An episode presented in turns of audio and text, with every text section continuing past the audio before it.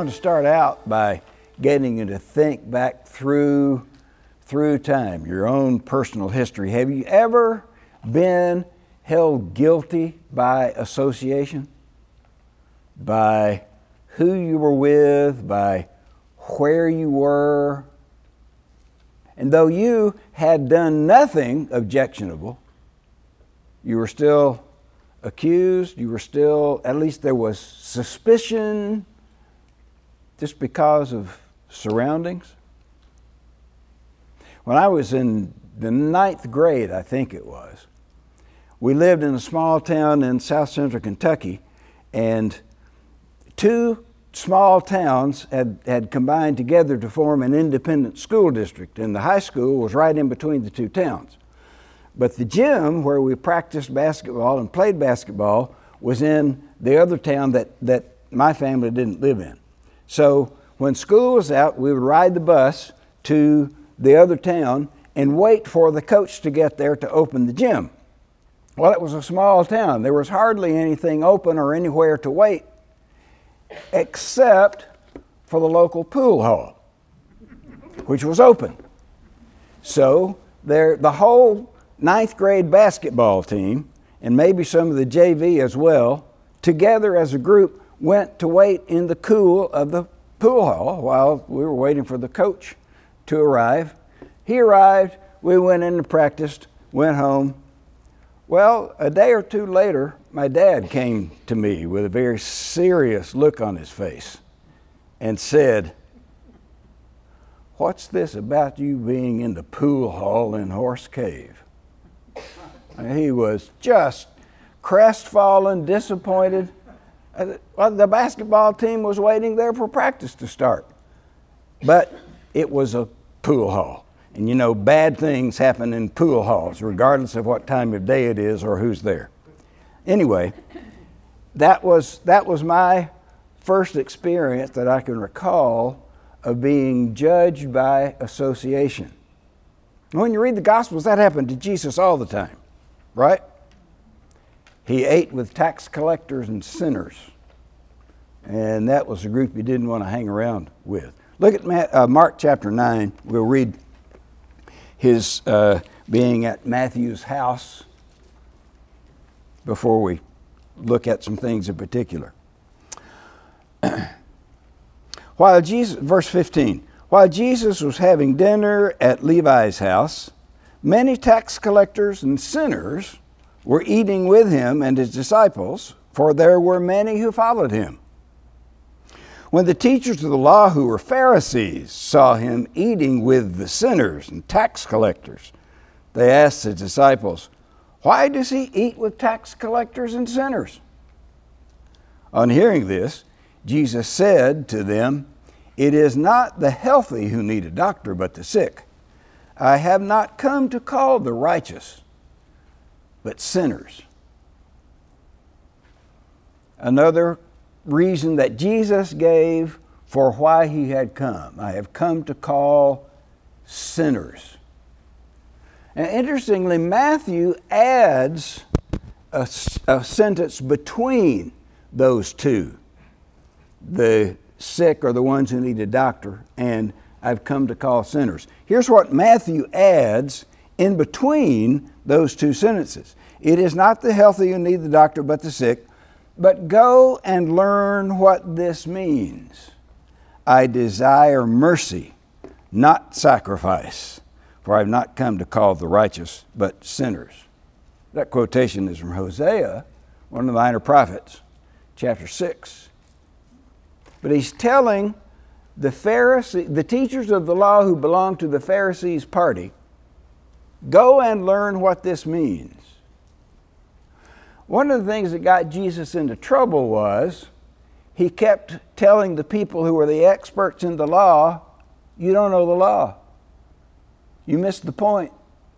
You don't understand what God is saying. So let's try to think about the whole picture of Jesus' ministry in a larger context.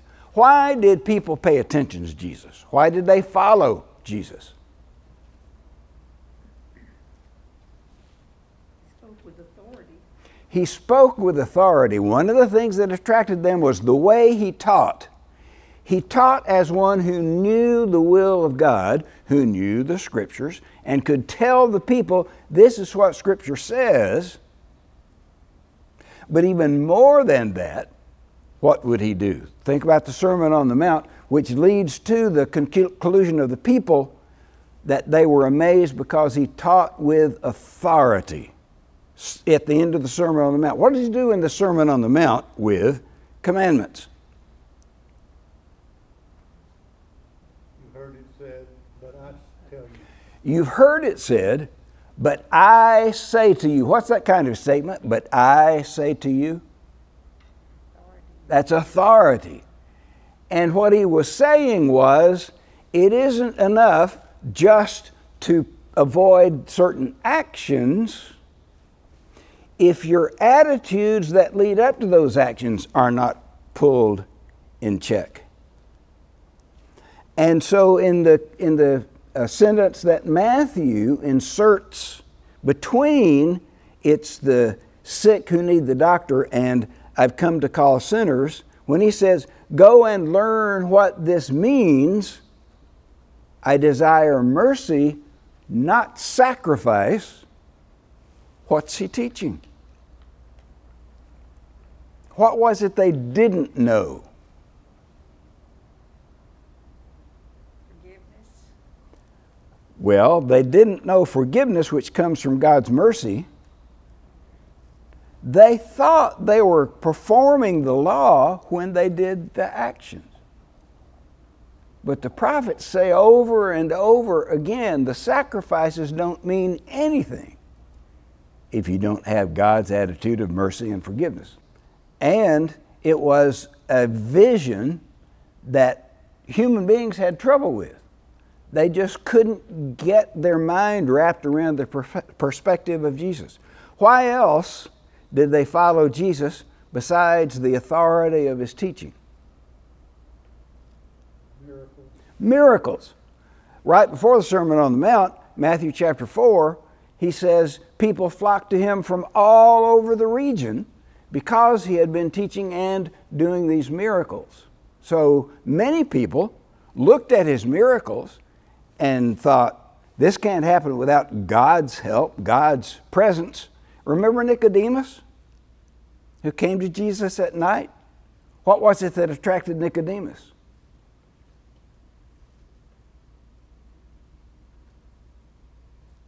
He said, No one could do these things you are doing unless God was with him.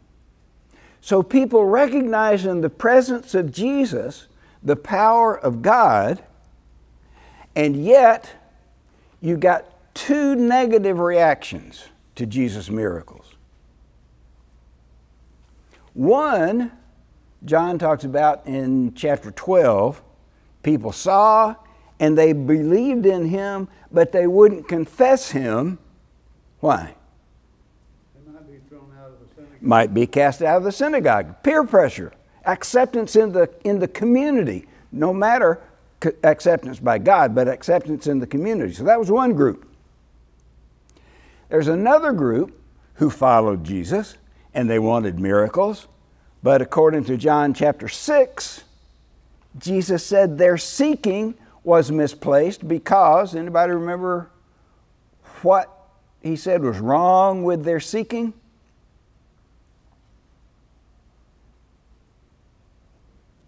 You just want the bread. You just want the shortcut to a meal. So you don't have to work for it. You don't have to take your own money, buy your, you just want a shortcut to, to life, to solve life's problems. So there are good and bad reasons for being attracted to Jesus. You got the power of his teachings, the power of his miracles, and so people began to say, Who can work miracles like this? Well, Let's see. Moses talked about somebody who would come in the future who was a representative of God and whose words were so powerful you better believe them. Who was that? The prophet capital letter P. Maybe this is the prophet. Others said, when the Christ comes, can he do any more than this? Maybe he's the Christ. But the Pharisees, who never denied any of the miracles of Jesus, said, No, this isn't God. Who is it? Satan. Satan, the prince of demons, Beelzebul. Beelzebub, Lord of the Flies. But so, so, so, what does that tell you about the power of the sign of authoritative teaching or the power of miracles? Have you ever heard anybody say, if I could just see one miracle, I would believe?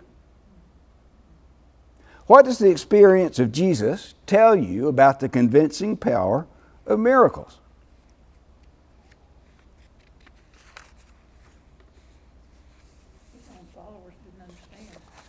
It isn't foolproof, is it? A miracle doesn't tell you the explanation or the source or the meaning. And in spite of the miracles, there were those who explained it away by other means. I, I had some of my students to read uh, an editorial the other day that, that quoted Stephen Hawking. You know, Stephen Hawking, the, the British scientist who's an atheist. And Hawking was asked in an interview, What kind of evidence would convince you that God exists?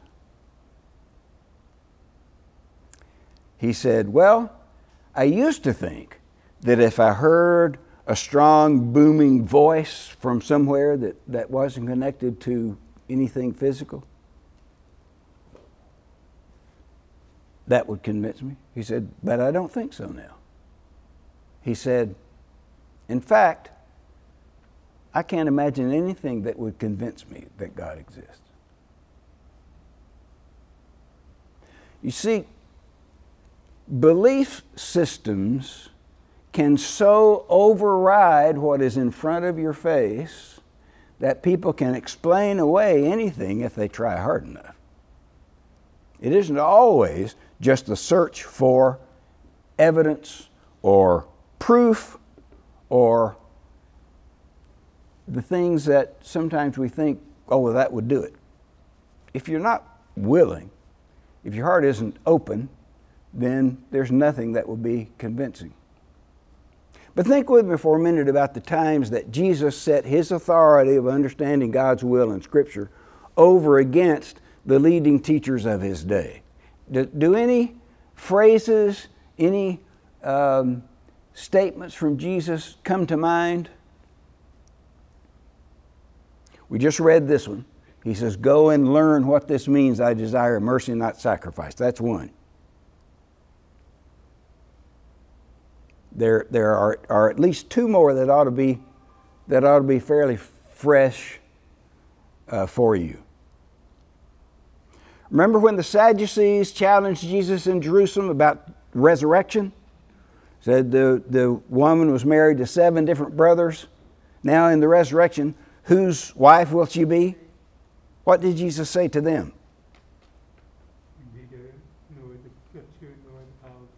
You know neither the scriptures nor the power of God. Well, if there's ever any butting heads of authority, that's it. You don't understand the scriptures and you don't understand the power of God. Or, in John chapter 5, Jesus was having a running debate with the Pharisees and teachers of the law in the streets of Jerusalem. So there was a crowd standing around. Jesus said, You search the scriptures because you think that in them you have eternal life. They testify about me. But what?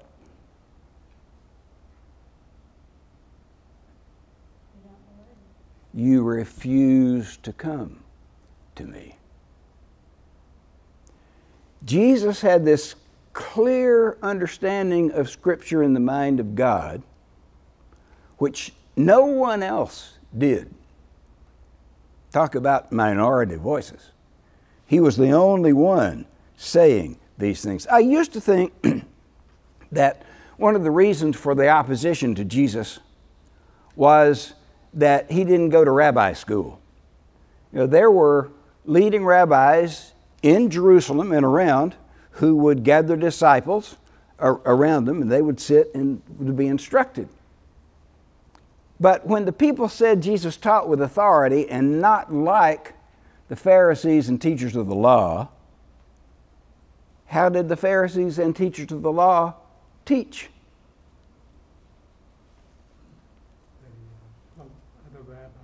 By quoting other rabbis, people that came before them. Rabbi so and so said this, but then Rabbi so and so said that.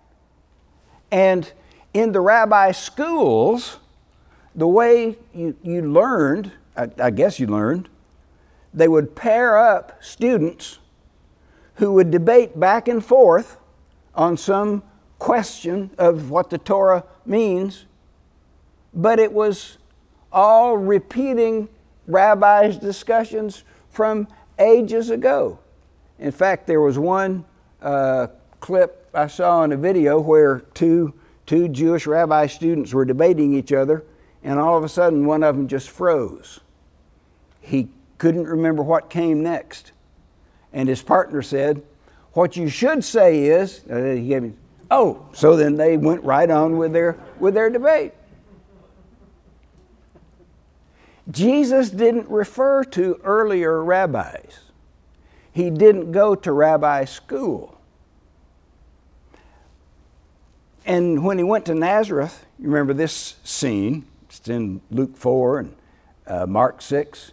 When he went to Nazareth, at first, according to Luke, they were proud of him because of his teaching. But then somebody said, wait a minute, where does he get this that he's saying? Isn't he, and how did they define him?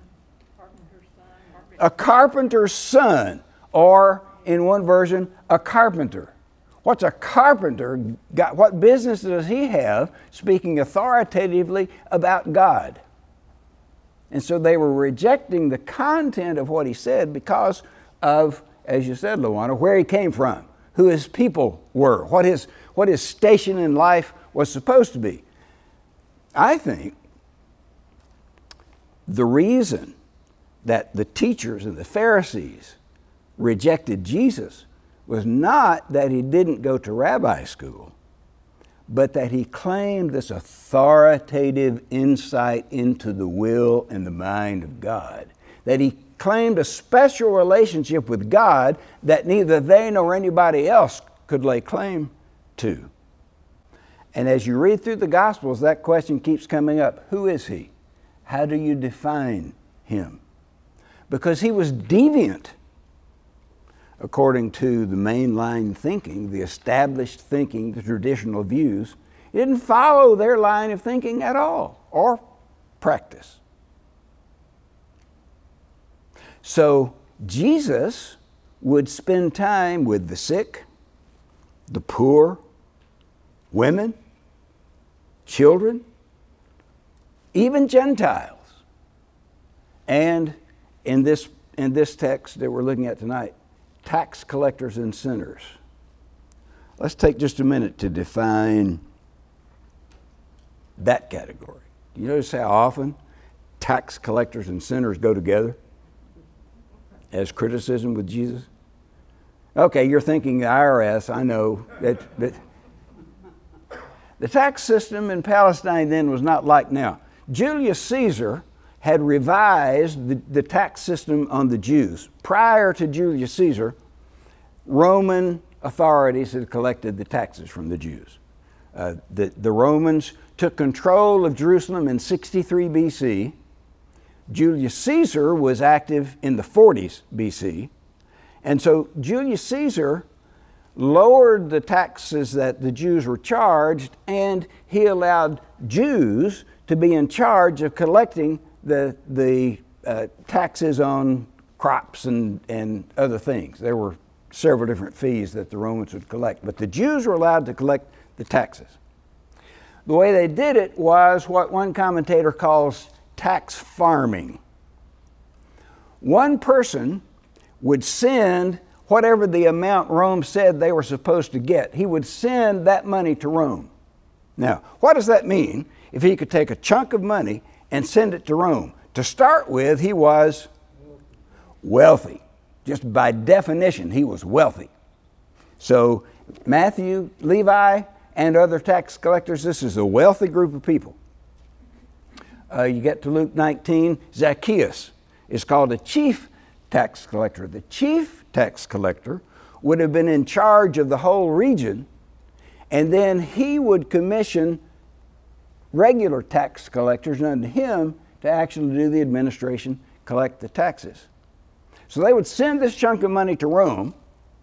Then it was up to them to recoup that money by the taxes they charged, plus a little surcharge to line their pockets.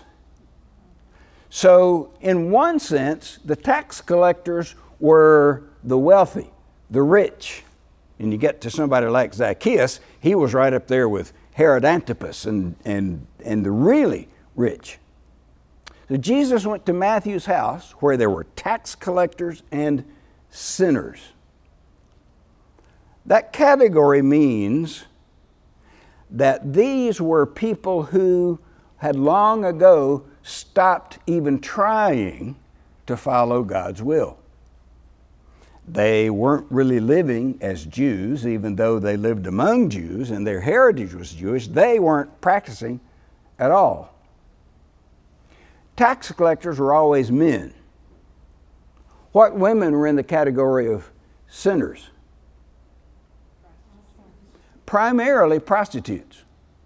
So, tax collectors and prostitutes on the same level, same group of people, and Jesus is with them fairly regularly. And he was criticized for his, his associations, the people that he spent time with. Uh, Allen Black, in his commentary, says that it was an offensive companionship. I like that phrase, Alan an offensive companionship just because he knew these people.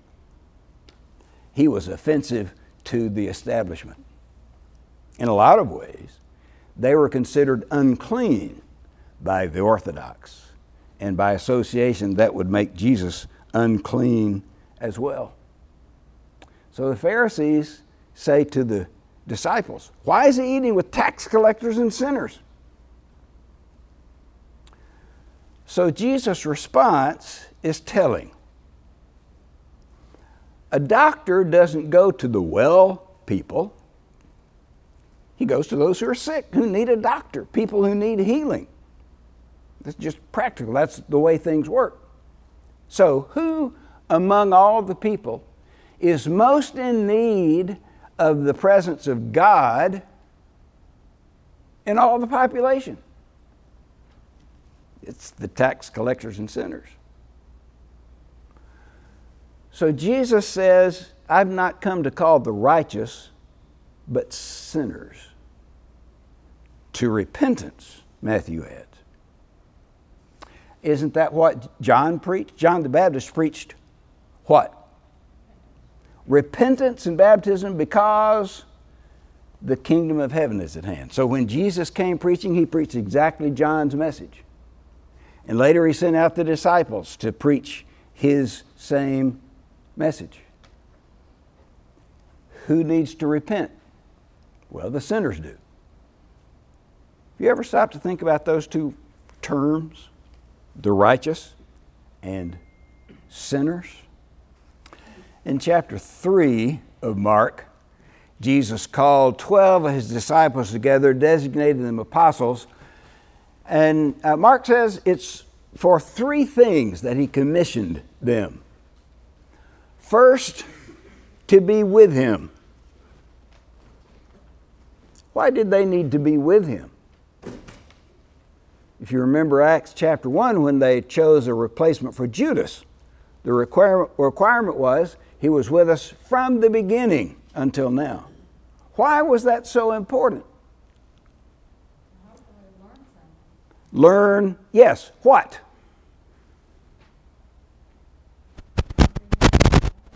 How to be. Jesus' attitude to learn that it isn't just doing the ritual, but it's having the attitude of God, the heart filled with compassion, anger toward the right things.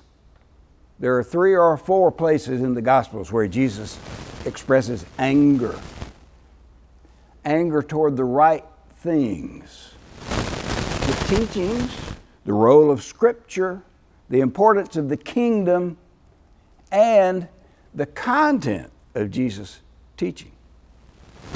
They needed to be with him that much. And still, if you recall, all the Gospels say at the time of the crucifixion, they still didn't get it.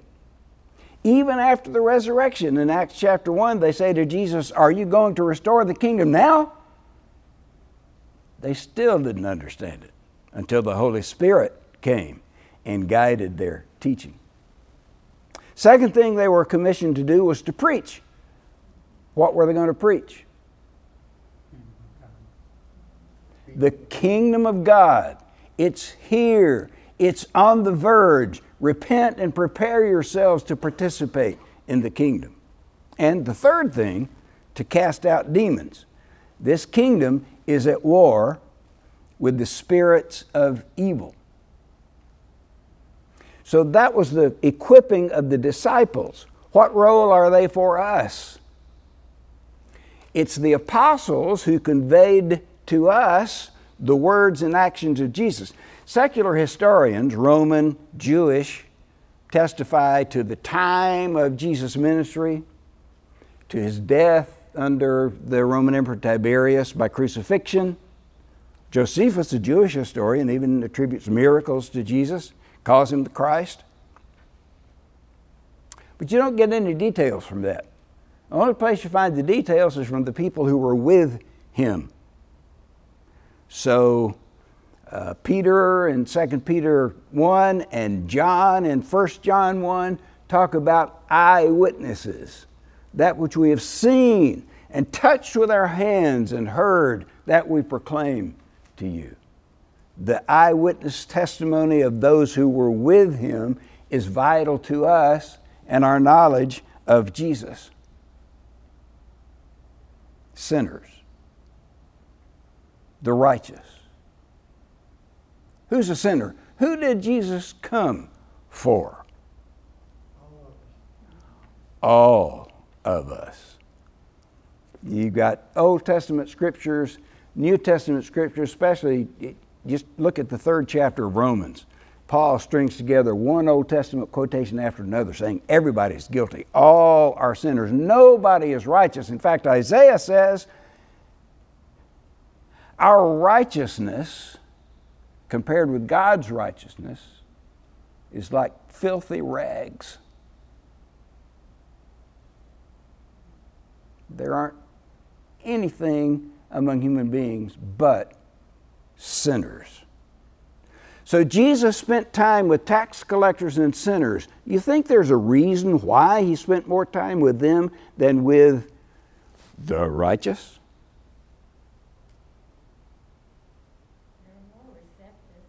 receptivity, humility of heart, feeling guilty, knowing that something has to be done, but what? Where do you go? Who can, who can undo this? Especially if you think about people who have lived for years and years and years away from God, and they know it. Tax collectors and sinners, tax collectors and prostitutes. So there is this statement from Matthew 21, I think it is. Uh, let's see. Matthew 21, yes. The, after the parable of the two sons, when Jesus was in Jerusalem, he says this to his critics I tell you the truth, the tax collectors and the prostitutes are entering the kingdom of God ahead of you. You suppose that got somebody's attention? It's completely the reverse of what you expect. But if you don't know you're a sinner or if you're not ready to admit it, then there's no way you're going to change your behavior. So, Jesus said, I've come to call the sinners. I've not come to call the righteous. Who's that? Who is righteous? Nobody. But who thought they were? In Jesus' day, it was the Pharisees, the teachers of the law, the priestly hierarchy in Jerusalem.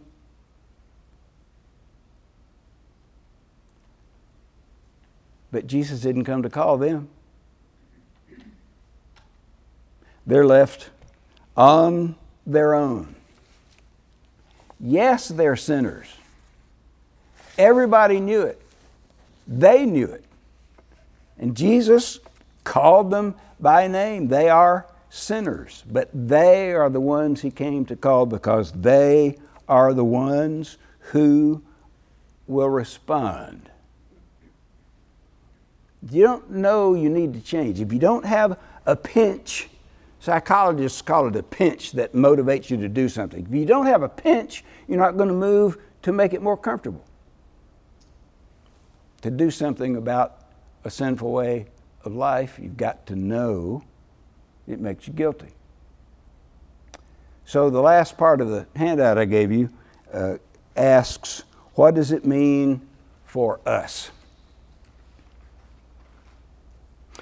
I fear that Christians in my lifetime have been so conscious of the negative opinions, reputations that have developed over time in certain communities. Uh, we have been afraid of offending anybody. We don't want people to say, oh, you think you're the only ones that are going to heaven. We don't want people to say, oh, you're exclusive, stand apart. You don't let anybody in. Everybody's heard the stories about somebody who's not a member of the church on Sunday morning when they're passing the communion elements, lifting the tray over them so they can't participate. So we, we try to avoid that by being just like everybody else. We want to fit in, we want to be accepted. And there's no call for being unnecessarily offensive, but criticism is going to come anyway. Sometimes because we deserve it, but sometimes not. Jesus was criticized, he didn't deserve it. If we're followers of Jesus, we will be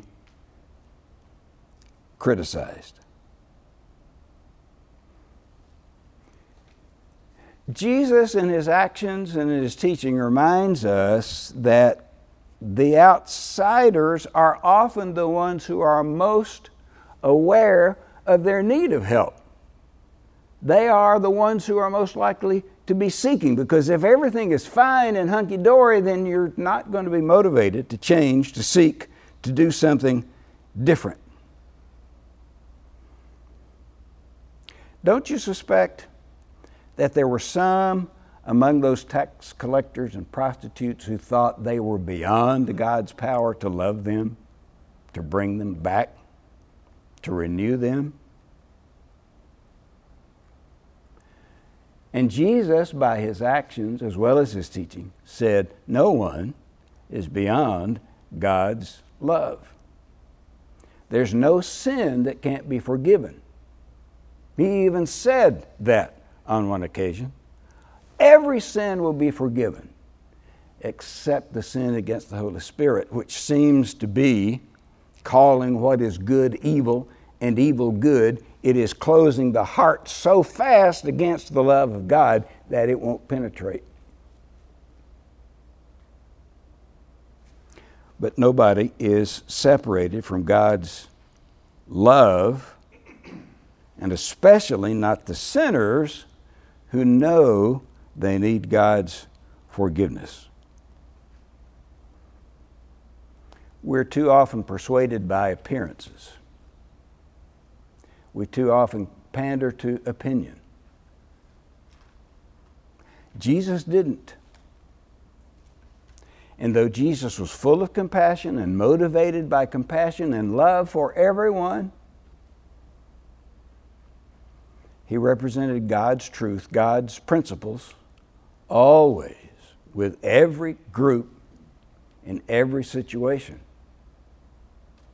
His teachings and actions were consistent.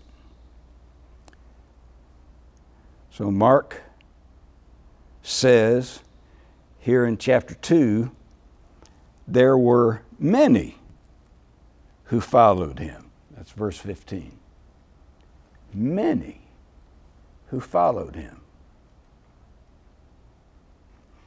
I think they were convinced that Jesus offered something that they needed and that no one else was offering.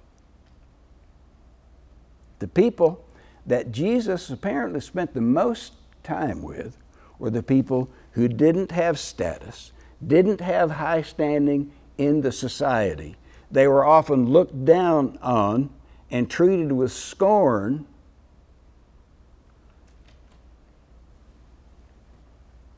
That was the people Jesus spent time with.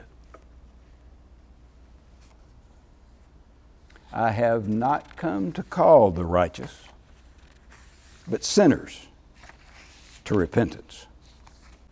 I will have them uh, in a week to write a reflection paper, and, and I will. It's amazing to me how open they are when they start writing something. Uh, they are very self revealing. So I'm, I'm interested to see what, what their response is to that. Who are we to approach with loving care and compassion and not glossing over their sin, but with the offer of forgiveness?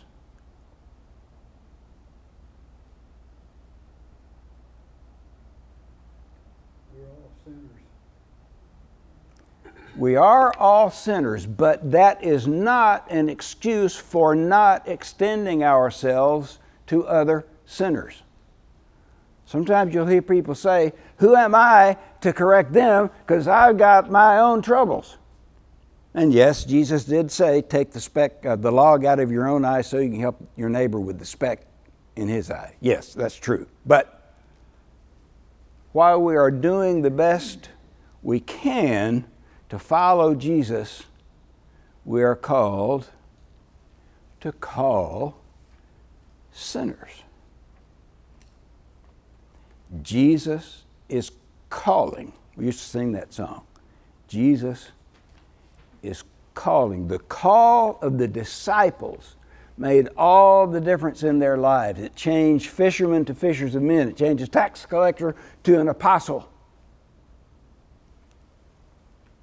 We are supposed to be able to think and to see beyond just what is immediately around us as we extend the kingdom of God. That's what it is the kingdom of God.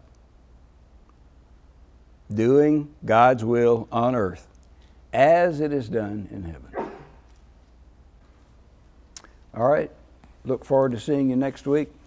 Thank you for braving the heat and the COVID to be here.